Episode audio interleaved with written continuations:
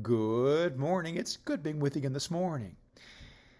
When we consider the cost involved in the death of Jesus Christ, we must remember that not only did it involve the agonizing physical pain of the crucifixion and the merciless beating leading up to it, but it also included deep, searing emotional pain, as Jesus was betrayed by not only one of his closest disciples, but by the very people for whom he came. There's no way to comprehend the hurt that he felt as he looked into the now cold and expressionless eyes of many who only a short time before were shouting Alleluias as he rode into the city. We are quick to associate pain with what Jesus was forced to endure, but we often fail to remember that Jesus was not alone in his suffering. Long before the cross, a plan had been made to provide for man an escape from the penalty of his sins. Before the foundation of the world, the Heavenly Father determined that his Son would become the sacrifice for man's sins. When the dreadful day came, his heart was at once filled with sorrow as he watched his son suffer, and at the same time joy, as he knew that Jesus was becoming the means of saving the people he loved so dearly. When Paul wrote to the church at Rome, he captured this truth in Romans 1 1 through 3.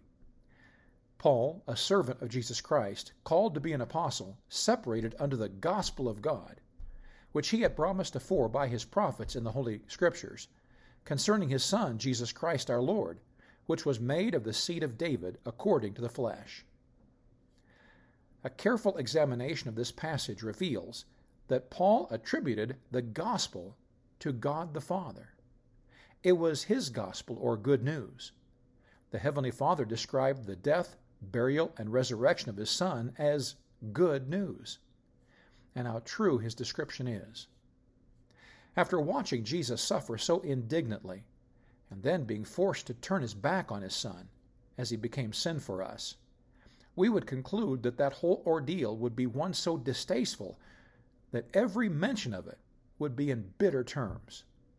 We could expect that the tone of the Scriptures from the cross on would be somber and harsh endless treatises of morbid descriptions of the unfair treatment Jesus received, along with hateful accusations against the ones who forsook him.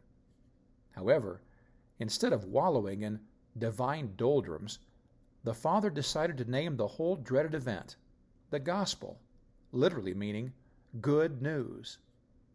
Though we fully expected him to bitterly scorn mankind for crucifying his son, he instead joyfully described the purpose behind Jesus' suffering.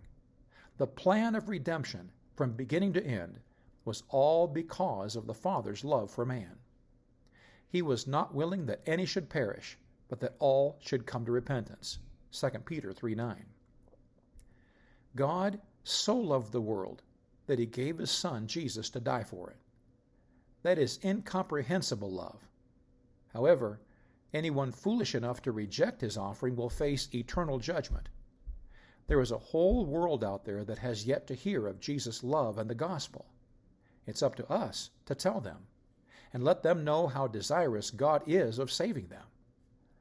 Thank God for his amazing love. Let's share it freely with others. God bless you today. I love you.